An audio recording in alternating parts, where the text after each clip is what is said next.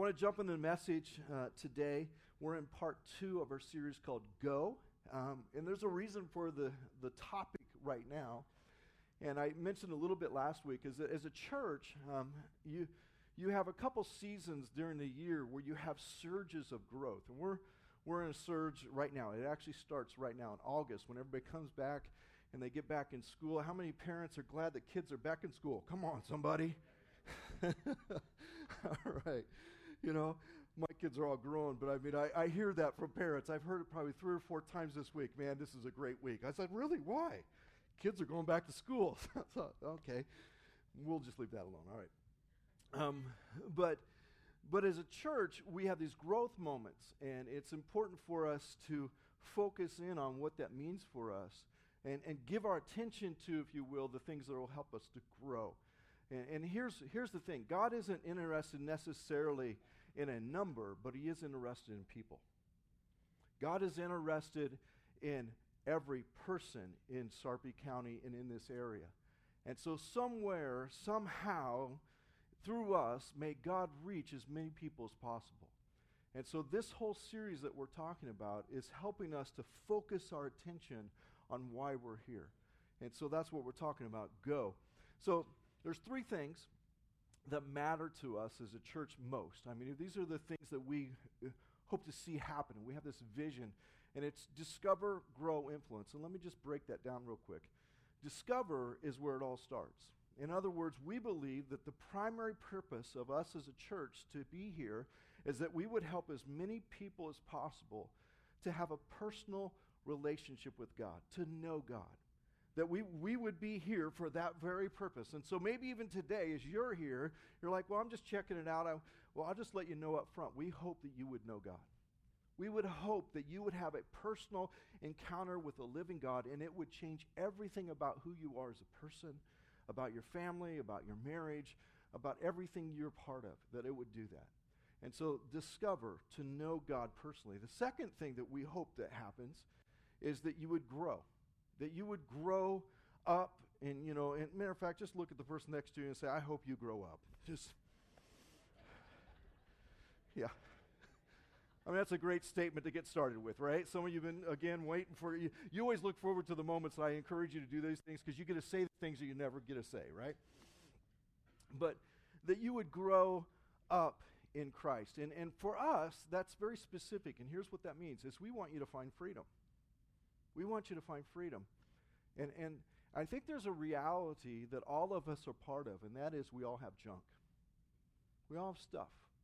We, we all have things that have become part of who we are by choices, by the way we, was ra- we were raised. I mean, we just have stuff because of our sinful nature. I mean, you, know, you don't have to go too far. And all of a sudden we have stuff. And, and so when you find a personal relationship with God, the next step, in, and it takes a while, is that I would find some freedom. And the more freedom I find, the more fulfillment I find. And so our hope is that you would grow in that. And by the way, the primary way that that happens is in life groups. This isn't the primary place for you to find freedom. We'll, we'll talk about it, and things will happen in the text of the scriptures and things like that that we discuss. But the primary way to find freedom is in the closeness of, a con- of the context of a small group or a life group.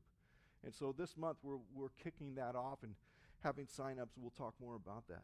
So to grow, to find freedom from all the junk. But the last one, and this is kind of the, the, the so the starting point is discover to know God, to grow, to find freedom. But at the end of it is that I would find a place of influence. In other words, I was made for a purpose. I was, I was made to make a difference. And that's our thought with that, is that you would find that significant place of influence, that thing that God made you to do that only you can do. That it would happen that somehow, some way, you would get in that place and you could wear the t shirt that said, I was made for this. Uh, this is why I'm here. I mean, that, that God would so stir it in your heart that says, I'm going to make a difference in the world, not about me, but all about Him, because I have a personal relationship. I've found freedom from the junk, and now I'm in a place of influence to make a difference. And so that's our hope for us as a church.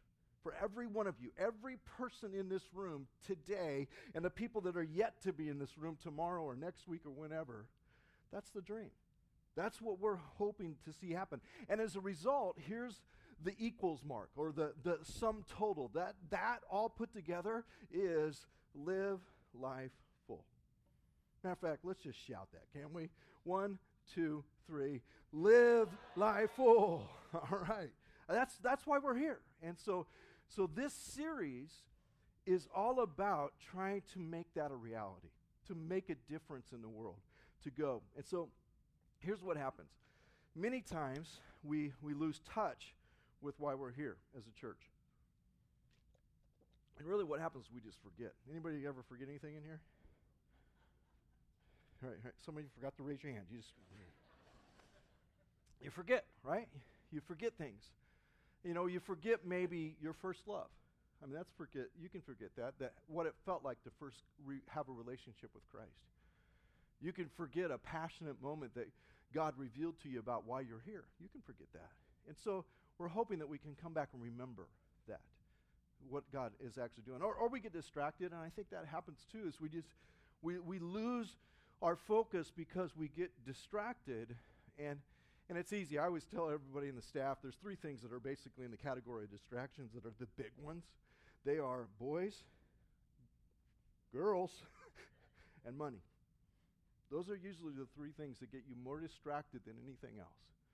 As you get lost in that. You get lost in the busyness or the, the sidetrack, if you will, of those things. Not to say anything those things are bad in and of themselves, but when they get me away from the purpose of why I'm here, then it becomes that. And so, so we forget. So in this series, we're, we're, we're talking about go. We're, we're taking a closer look at some of the go statements of Jesus, specifically those that are connected to making a difference in the world. And so we're reminding us, if you will, we're reminding us of the responsibility and the overwhelming opportunity, the awesome invitation that God has given you and I to be a part of such a big story as the redemption story of humanity. We're, we're reminding ourselves of that in this series. And so our key text is Matthew 28, verse 19. It says, Go and make disciples of all nations of all nations, baptizing them, which is a very important word. I'll mention that just a word. In the name of the Father, the Son, and the Holy Spirit. So, what does go mean? What's, what's, what's that mean when it says go? Right? What's, what's go? And, and simply, it's this: is, is make a move. It's make a move. I mean, do something. I mean, it's, it's action. It's an action word. It's, it's something that is connected to movement, that I'm going to make a move. That's, that's the first thought about go. Here's, a, here's another thought is that you have a cause. When Jesus says, Go to you and make disciples, he's actually saying, Your reason for being is this reason, this cause. You have a cause. Another thought about go is it's, it's kind of this idea, and this is the negative side of it, is don't stop or settle. Don't stop or settle. One of the things that I've watched happen over the years in different people's spiritual journey is they get to a certain point where they feel like they know the story, they've done the song, and they've been to church, and they just kind of settle. I don't, I don't see that anywhere in Scripture. I don't see that anywhere in the story of God that I would ever stop. I'm hoping that when I'm 80 or 90 or 100, or if the Lord gives me that, that I would still be moving. I would still be going. I would still pursue what God has for me and never, ever, ever stop or settle for something less. That, that's part of go. And then here's, I think, a big part of it. It's the go and make disciples of all nations is really all about people discovering their identity. And it says baptizing them in the name of the Father, the Son, and the Holy Spirit. Really, it isn't a ominous, dominus, God save your soul. You know, it's not like a pronouncement, right? That's not what it's about. What it's about is this idea go and make disciples so that they might be identified with their Creator. Baptism is all about identification. Baptism is all about this idea that I'm connected and I know God and I have a relationship with the Father, the Son, and the Holy Spirit. It's all about identity. And so when he says this, he said, Go help people find their identity. Go help them find their purpose. Go and make disciples.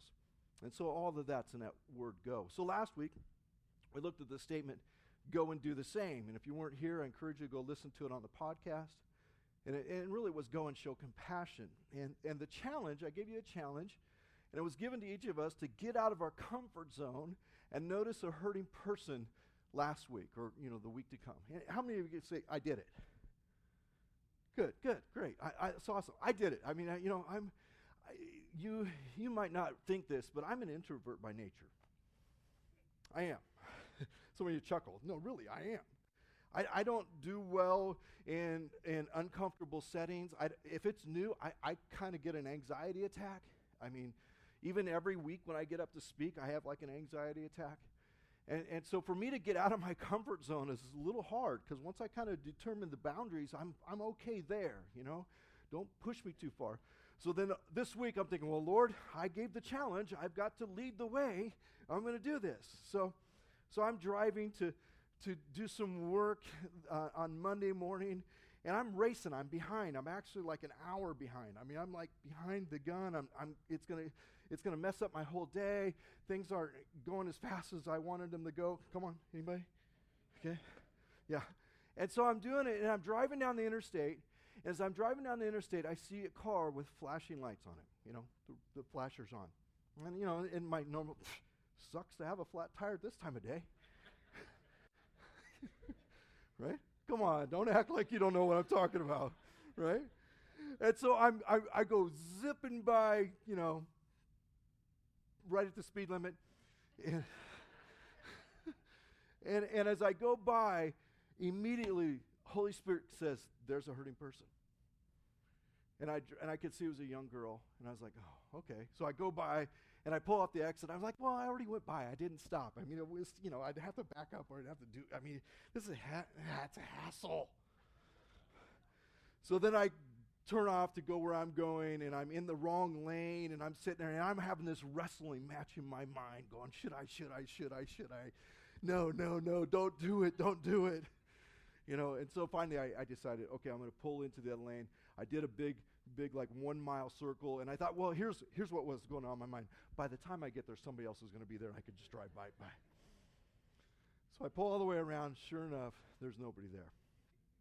And I pull up, and immediately I'm thinking, I'm, I'm going, she's probably going to think I'm some kind of weirdo stalker thing or something, you know? And, and, and, and I didn't even know what they say. I just said, hi. she rolls her window down to like this much. What do you want? I mean, it was like, okay, I, I, you know, and, and I said, well, I just, I just drove by and I thought looked like you need some help. Do you need some help? She goes, yeah, I need some help. I said, looks like got a flat tire, real wise, you know. And, and I said, do you, ever you know how to do it? She says, no, I have no idea. And I can't get a hold of anybody. And I said, okay, well, I think I can handle this. So let's just, I'll just do it for you. She's like, thanks, thanks, thanks. And so I started doing it, and, and, and I'm pulling it together. And, and, and the whole time, I, I don't know what to say. So I'm just, you know, you know, it was awkward. She's, it was like awkward silence, you know, for moments. And I'm working as hard. And then I realized as I was bending down on Interstate 80 that I was showing a serious plumber problem going on here. so, so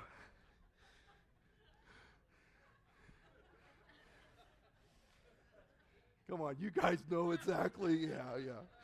So then I'm standing up, pulling my pants off, you know, I was like, hi, hi, you know, I was just awkward, you know. And finally, I said, well, I have teenage daughter. I had teenage daughters. I understand it. And, you know, just just want to help you out, you know. So, hey, she says, can I pay you? No, no, no, no, no, no. You don't have to pay me anything. I must have looked really poor at that moment or something. it's so, I, so I did that, and I, and I, she got in. She's like, man, I, I, I thank you. I, I, I'm not even going to be late for work. I mean, all this kind of stuff. And she was just overwhelmingly grateful. And as I drove away, I was like, man, that really felt good to do that. It was hard, but it felt good. It, it felt like, wow, that was kind of a, a, good moment to be a part of. And so, you know, and then I didn't think about it all week until this week when I got to the note part here that, man, there's, there's an opportunity in front of us all the time to take advantage of. In just a moment, I'm going to share, though, something about that moment that I think is important to what we're talking about today. All right? So, so we talked about go and do the same last week. And now we're going to pick up another one and pick up another idea. And, and, and it's another level of this go thing, another go statement from Jesus. And it's kind of taken it to a whole nother category than what we talked about last week. And it's Mark 16, verse 15 and 16. It says this Jesus speaking, here's a go statement. He goes, Go into all the world. Go into all the world and preach. And preach the good news. And some of you are freaking out right now. I don't want to be a preacher. It's, eh, there's something more about this than just the word preach. The good news to everyone. Anyone who believes and baptized, again, there's that identity idea, is saved, rescued, personally known by God.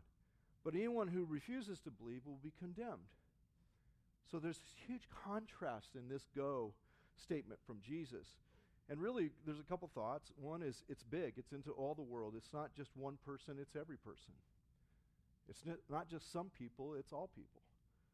It's not just the ones I like, it's actually ones I don't like.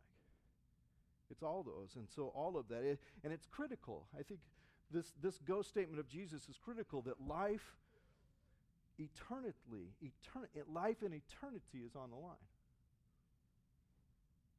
I mean, it's not just the fact that we're talking about whether or not you're going to go to church with me. We're talking about whether or not you're going to spend eternity with God or separated from God. I mean, all of a sudden the scope of this becomes huge. It's, it's big because it's everyone, but the criticalness and the scope of it is immense. This ghost statement is life changing for eternity. It has eternal consequences. And so, so it's an interesting concept for us to wrestle. And so we're here's what it means. We're commissioned by God to go and proclaim a message. The, the phrase preach the gospel or preach the good news if you break it down and you unpack it a little bit, it's really proclaim a message or to be a herald. Not like herald, like your name is Harold, but like one that proclaims a, a message to someone or to share the story. That's more maybe, maybe practical to us. Share the story about who Christ is and what he's done in your life. and so when you accept Christ as your Savior, you might not know this, but when you did, if you have, or maybe you're considering it, you are actually signing on with God to be a carrier or a herald or a proclaimer of a message to a dying world. You're in the game now. And so Jesus is saying to his disciples, this is the last words in Mark, and, and, and, and he says, Go into all the world preach the good news. And so, so when we hear that, here's, here's what I think happens though is when it comes to go and proclaim the message, we come up with a lot of excuses why we don't. Right? I think maybe the big one is fear, and we're going to talk about that in just a second. But we, why we don't? Why, I mean, okay, Jesus said, go and proclaim the message. Go and preach the good news. Go and be a herald. Share the story. Go and do that. But many times we don't. It's the reality of it. But why don't we? Why, why is that? And I think there's some excuses. Let me just hit them real quickly. One is this, and I think this is a big one today, is we try to replace the good news with good deeds. Right now in our culture, there is a real passion to just be good, to be compassionate. There's, there's this idea that, that we're just going to do a lot of good things. We're going to help people that don't have. And it's, and, and it's all good, but when we ignore or neglect the message that changes everything, it actually becomes almost a distraction to what God wants to do. There's a thing out there called a social gospel. In other words, we're just going to treat so people so kindly. That's it. And what we do then is we actually step away from the go and preach the message to just doing good deeds in the good news. And so back to my tire changing episode. All right? So I'm driving away. I've kind of got this. You're awesome. You just changed the tire in 12 minutes. Right? I mean, you are probably that girl's hero for at least the next two hours. I mean, just, I mean, I, if you would have ran into me, I probably would have boasted. Maybe. Right? But all of a sudden I realized, wow, I missed something. I missed something really big because because I, I, I wrestled to say something, I didn't say anything. Not even one little phrase. I mean, other than, yeah, I have two daughters that are like this too. I mean, what a life changing statement. I said nothing, And then I drove her away and I realized that I'd missed the second step of go. See, the first step of go is compassion. It is seeing the hurting person on the side of the road. That is the first step. But the second step of go, if it's not coupled with the first step, is just a good deed. And that's proclamation. And I realized that I missed the moment. Even if I would have just said, hey, our church has been challenged, I didn't even have to say I was the pastor. I could have just said, hey, our church has been challenged to love people no matter where they're at in the name of Jesus. If I would have just said that, it would have been a proclamation. But I didn't. And so I kind of feel like I was half obedient. I was half obedient in the compassion and the good deed, but I wasn't obedient with the good news. And I realized I kind of missed the opportunity a little bit. So maybe, Lord, if you'd allow me, if she'd have a flat tire again on my path, that I would be there. So, so here, here's a, a thought that goes with this compassion without the message of Christ is just a good deed. Compassion without the message of Christ is just a good deed. I had a missionary friend that just passed away last year. Yeah, it's been about a year now he's actually we we supported him. Jim By was his name, and he was passionate about the things of the Lord. And and he said, you know, I, I've been all over Africa doing missions work. And he said a lot of times groups will come in from America or different places that have resources, and they want to give them water and they want to they want to provide this and all that's important because there's a real need and you need to be compassionate. He said, but many times they would come and they would do that and they would never ever ever share the message. And they were just as bad off with a cup of water in their hand as they were before they ever had the cup of water because the message had never been proclaimed. They were just as lost. They were just as broken. They were just as hurting. The only difference is, is they had a cup of water. And he said, not until you couple it with this idea of proclamation of the message does it really matter. And that just echoed in my heart the whole time when he was talking that we've done that. So here, here's, here's the truth that goes with this is that good people don't go to heaven, forgiven people do. See, it's not a, it's not a good people thing. It's not a good people group. It's a forgiven group. And how am I forgiven? Because of the message, because of Jesus. So, here's the second one. I, I need to go quick, more quicker through these. Is we don't think we have a story to tell. An excuse that many of us maybe use, my story isn't that great. You know, some of you heard my story. My story is I came out of drugs and alcohol. I was, I was at satanic parties. I mean, it was, I, my, my salvation experience of my life before Christ and all that. It was crazy, but it's no different than one that doesn't have that part of it. The bottom line is I was dead, but now I'm alive. I, I have a story, and some of us, we think we don't have a story to tell. My life's not interesting. My life is ordinary, and we falsely assume that we're not good enough or smart enough to be used by God. And let me just say it as clear as I can say it. If you've been made new by Christ Jesus, you have a message to tell the world. Period. Here's a verse. 1 John chapter 5 verse 10 it says those who believe have trusted have found God personally in the son of God have the testimony of God in them. Would you just look at somebody beside you and say it's already in you? It's already there, all right? Here's, a, here's another thought is some, we, we think someone else will do it. Someone else will do it. I don't have to do it. Somebody else will do it. Somebody better than me. Somebody more capable. And the most common, and this is sad because I'm the target of this, is the pastor will do it. I'm going to somehow lead everybody to a relationship with Christ just doesn't work like that. Or, or you know, the church is going to do it, or, or my team leader is going to do it, or my life group leader is going to do it. And when in reality, we might be the only person to do it. Because we're the only person in the place that has that opportunity to do it. Here's, here's a verse that says, one of my favorite verses, by the way. It says, Isaiah chapter 6, verse 8. It says, Then I heard the Lord asking, Isaiah speaking, Whom should I see? I'm, uh, Isaiah is listening here. The, the Lord was asking, Whom should I send as a messenger to this people? Who will go for us? And Isaiah responded, Here am I, send me. That actually is the, the phrase that I made the deepest heartfelt commitment to be called and fulfill the call of God upon my life. Here am I. Send me. I'll go. I'll go. I'm not that capable. I'm not that smart. I'm not that sharp. I don't, I don't have it all together. I got a lot of stuff yet to work through. But here am I. Send me. I'll do it.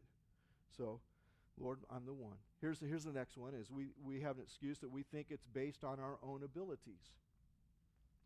It's based on our own ability. Here's another, uh, you can say this is person next to you, you're not that good. Just go ahead and tell them. I mean, come on. You just got to let them know you're not that good. but somehow we think it's about our ability. Somehow we think we're going to make it happen. We think we have to make it happen in our own power. And too many times we remove ourselves from going because we think it's about our ability and we mistakenly don't understand it's all really about His. See, it's not about our ability, it's actually about our availability and God's ability. It's the power, the power is in the message, not in the messenger. That's where the power is at. The good news is not your news, it's his news. It's, it's not about me. I'm a living witness to the greatest story ever told, and the story isn't about me. It's about him. So, so by the way, this is where a lot of fear comes. This, I think I have to make it happen. You don't have to make it happen. Only God can make it happen. Here's what it says in Acts chapter 1. It says, But you will receive power when the Holy Spirit comes upon you, and you will be my witnesses. Notice when the Holy Spirit, you're, you're going to get something from God, telling people everywhere about me everywhere in Jerusalem, throughout Judea and Samaria, and the ends of the earth. In other words, the authority and ability comes from God, not you. So, so just wrestle with those maybe a little bit. So let me give you three things to consider when proclaiming the message. All right? Three things to consider. And I think this will help all of us to do it better. All right? To actually be available for God to do this. And here's the first one is that we need to make our mess his message. Or make your mess your message. How many of you like to say that your past has been a mess? Right? Yeah, of you are like, well, you know? And, and the reality is, is most of us in this room would clearly see that we have a messiness about us. And that God, in His grace and in His ability to change that which is broken and messed up and use it for His glory, wants to do that in your life. He wants to take your mess and make it your message.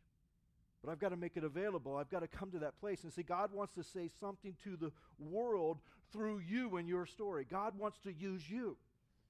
What you've been through, what you've faced, what you've had to wrestle with, the mistakes, the junk, all the stuff. God wants to use that for His glory. Actually, he, he weaves Himself through that mess to reveal Himself as a God of grace. That He would use our mess for the message. See, your life might seem like a train wreck, and maybe it, it, it, looked like a train wreck before Christ, but God has a way of using the train wrecks of our lives to reveal the glory and the grace of who He is.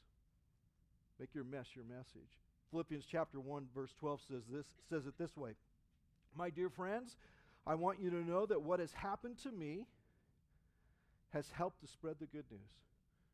In other words, the craziness, the messiness, the upside down, the, the, things that I've had to go through, the things that happened, all those kind of things, God wants to use your mess to proclaim his message. Let him do it. And maybe the mess that you've been in and, and God has brought you through, he's going to use it as a springboard to proclaim the message to others. And I believe with all my heart that God can use any situation for his glory. I believe that. Whole, I, don't, I don't think there's such a thing as a situation that God can't use that. I'm not saying that God approves of it and he accepts it, and he condones it, and he's all. I'm not saying. I'm saying that God can use the messes of your life to proclaim his message. I got to let him. That's the first thing. Here's the second one. Is it make your message or his message your motive? In other words, why should I? I mean, why should I? Why, why should I be, here am I, send me? Why should I be willing to even be a part of this? I mean, come on. What's, who, who cares? I mean, I don't even know if I like those people. I don't even know if I want to be a part of that. Who, what's the motive? But see, we need to let his message become our motive. And let me just give you a couple becauses. Because of love. Because of love. That's the motive. It's the, it's the motive that goes beyond everything else. It says 2 Corinthians 5.14, I don't think this is in your notes, but Paul said this way, he said, the love of Christ compels me. In other words, it catapults me into this place that I can't help but. Because I've been loved so much, I have to love. Because I've been overwhelmed and overcome by the goodness and the mercy and the grace of a loving God, I can't help but share the same message with those around me. Because he has loved me so much, I can't help but want others to experience the same love. That's, that's another first one. Here's, here's another because. Because without a message, there is no hope. Because without the message, there is no hope. It's a good deed. It's a smile, it's an arm rubbing together, but without a message, there is no hope. Check out this verse in Romans chapter 10, verse 13. It says, Everyone who calls on calls help God gets help. Thank, thank the Lord for that. But how can people call for help if they don't know who to trust? How, how can they even do that? And it goes on, how can they know who to trust if they haven't heard of the one who can be trusted? How can they, how can they even remotely begin to find hope and, and freedom and, and, and find that personal? How, how can they even get there? And it goes on, it says, And how can they hear if nobody tells them?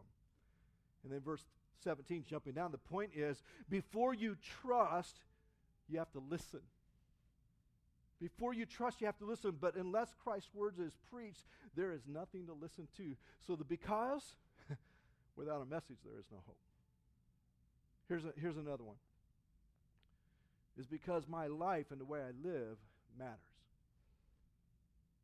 His message is my motive. Here, here's, here's what the thought is, is that the way I live actually gives witness, my witness greater validity. Philippians chapter 1, verse 27 says, above all else, everything else. You must live in a way that brings honor to the good news about Christ. What's that mean? What's, it means that, that the motive of why you should live your life in a certain way is that your life and how you live would give greater validity and power to the witness that you're proclaiming. So all of a sudden now, what it's saying is because his message is my motive, I'm going to check myself at the door and ask myself, and what I'm doing causing somebody to stumble? Is my freedom causing somebody to stumble in their spiritual journey? So it needs to be asked because that's the motive. Here's the third thought is to make his method your method. So your mess becomes your message. His message becomes your motive, and make his method your method. Notice what Jesus said. Luke 4, 4, verse 18, he said, The Spirit of the Lord is upon me, for he has anointed me to bring good news to the, pro, to the poor. And he actually says to proclaim freedom to the captives, to set captives, prisoners free, give sight to the blind. That's what he said. And, and so Jesus is saying, here's the deal. I'm here. I'm going to do this. Watch me. I'm going to model it and show you how to do it. And let me just give you just a real quick snapshot picture of what Jesus did because Jesus is the ultimate model. With the blind and the sick, here's what he did. Here's the model. Here's the method. He met their felt needs first. In other words, he brought healing. He brought acceptance. He, he, he met them with their felt need. If they were hungry, he didn't say, hey, get out of here. Come back when you're not like this. He, he met the need. He fed the people. He, he, did, he healed the sick. He, he touched that which was the need of the people first. It always starts with compassion. He touched and met the felt needs. And by the way, meeting felt needs always gives you audience or builds a bridge so that you can have the proclamation time that God wants you to have. So it's all part of the story. That's what he did. Here, here's another thing that he did. With the woman at the well, and it, Zacchaeus, the tax collector, both of these people were sketchy, right? I mean, let's just say it that way. The woman at the well, she, she had several husbands and was living with a guy, and she was just kind of out there. Zacchaeus had been a cheat. He'd been robbing people as a tax collector. these weren't like the most lovable people. But what he did is he engaged them where they were. He engaged them. He accepted them not because he approved or condoned or, or said what you're doing is fine, but because he realized that there was a value here that I needed to engage. Even went out of his way to engage them. That he would engage them where they lived. Here's, here's another thing that he did is that Jesus, in his method, he asked spiritual questions. Here's one Do you want to be healed? Do you want to be made whole? It's a great, I mean, just, he was a master at the questions. Who do they say I am? He was always asking questions. He was always probing for an answer. He was looking for a response. He was looking so that he might be able to have that conversation with a question. He asked spiritual questions. With the woman caught in adultery, he actually introduces her to undeserved grace. With Nicodemus, Jesus shared the truth of life in love. But with everybody, he invited them to make a decision come, follow, trust. It was a proclamation of his story. So, let me close with this how to share your message, all right? Let's see if we can figure this out. Some practical steps to proclaiming the message of Jesus. 1 Peter chapter 3 says this Be ready at all times. So there might be a moment in the next two hours that you're going to have to share your story. You're, you're going to say, wow, it, what, a, what a timing. I just walked through this with, with this in church. To answer everyone who asks you to explain the hope that you have in you. In other words, what's happened to you? What's happening in you and through you? What, what, what's going on here? They so see your life, now you're, you're living it in such a way that they go, hey, what's going on with you? And you're ready to tell them. And notice that last little phrase do it with gentleness and respect. So I think as I read that, what that means is don't stand at the, at the front door of your office with a big placard that says, repent or you'll go to hell. Okay? I'm just thinking that's what that maybe means. Is that I'm going to treat people with gentleness and respect. It's not a club over the head it's love and it's a hug. It's, it's an engaging. It's a meeting of felt need. It's asking questions. It's giving undeserved grace. It's, it's reviewing truth with love. It's all those things. So, how do you do it? Here, here's four real quick steps. And there's parts of this. First is you share your before and after story. If you've given your life to Christ, you have a before and after story. I used to be this, but now I'm this. I once was this, but because of Jesus, I'm now this. And there's three parts to that story. There is the before Christ part, and I wouldn't spend a lot of time there because you don't want to glorify the devil, but you'd say, hey, I, man, I had a drug addiction, I had an alcohol addiction, I was selfish, I was, I was consumed with money, I was whatever it is that your sinful nature made apparent that before Christ I was this. And then there's the encounter with Christ. You actually say, but this is what happened. I actually went to Southridge and the guy was talking about this, and all of a sudden I realized, man, that he's talking to me. And, and I realized that I needed to surrender my life, and I had an encounter with the Lord personally. And you just share the story. And then you share your life after Christ, before and after. And really, what it is, is my amazing grace story. I once was lost, but now I found. I once was blind, but now I see. And it's your story, and nobody can take it away from you, so go for it. Share your story. Share your story. Before and after. Here's the next one is share your life lessons. Share your life lessons. God has shown me this, and I'm gonna, can I share that with you? Hey, you know, it sounds like you're going through this. Can I just share what God's showing me? Just share it. Share the story that you've learned as God has revealed himself along the way. Share the stories about your failures. Share the stories about family and how to do family right and how you did it wrong and all those kind of things. Share your stories about the feelings that God had to bring to the surface. Share your stories about faith. Just share them. Share your life lessons. Here's, here's another one share your new pursuits. That God has placed something in your heart. That since you gave your life to Christ, all of a sudden now you realize that God wants to use you, and this is how He wants to use me. I used to be focused on myself, but because of Jesus, now I'm focused on this. I have new priorities. Share your new priorities. What I once considered important now is unimportant. That's actually a scripture. Because I'm, I'm new in who I am. I'm going to share that. And here's the big one is share the good news. Share the good news of Jesus. It's all because of this. The most important part is the story of change without Christ is just a story of self-will. If you tell a story about how you changed and Jesus isn't part of it, really you're just glorifying yourself. But if you tell the story about how God has changed me and I was broken, I was bruised, I was lost, I was all those things, then all of a sudden it becomes something grander than that.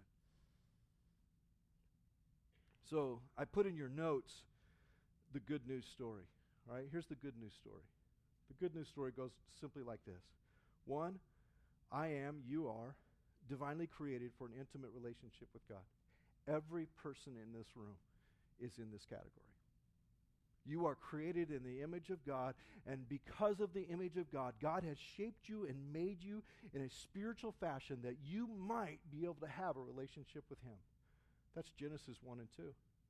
Number two is that I am completely separated from a holy God because of, say it, my sin.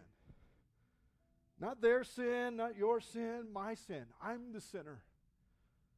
I'm the one that separated myself from God. It's already in me from birth. Because of Adam and Eve's sin, it was transferred to me. I didn't have to learn it, it was already part of who I am. And because of that, I am completely separated. There is nothing good in me. I am undone and unworthy. And I am broken. I am dead. I am separated. I am all those things. That's the truth. Number three is that I am deeply loved. In spite of my brokenness, there is a passion and a compassion from heaven that loves you beyond what you can imagine to the point of self sacrificing a son on a cross to say, This is how much I love you. This is how much I care about you. The depth of this love is, is unreachable. You are deeply, deeply loved by God. And lastly, is that I am fully accepted by faith. Nothing else in Jesus. I'm fully accepted because I just simply trusted him. I, it wasn't that I believed in an idea. I actually said, Lord, I give you my life. It's such a mess. Lord, would you make it something beautiful? Let's pray.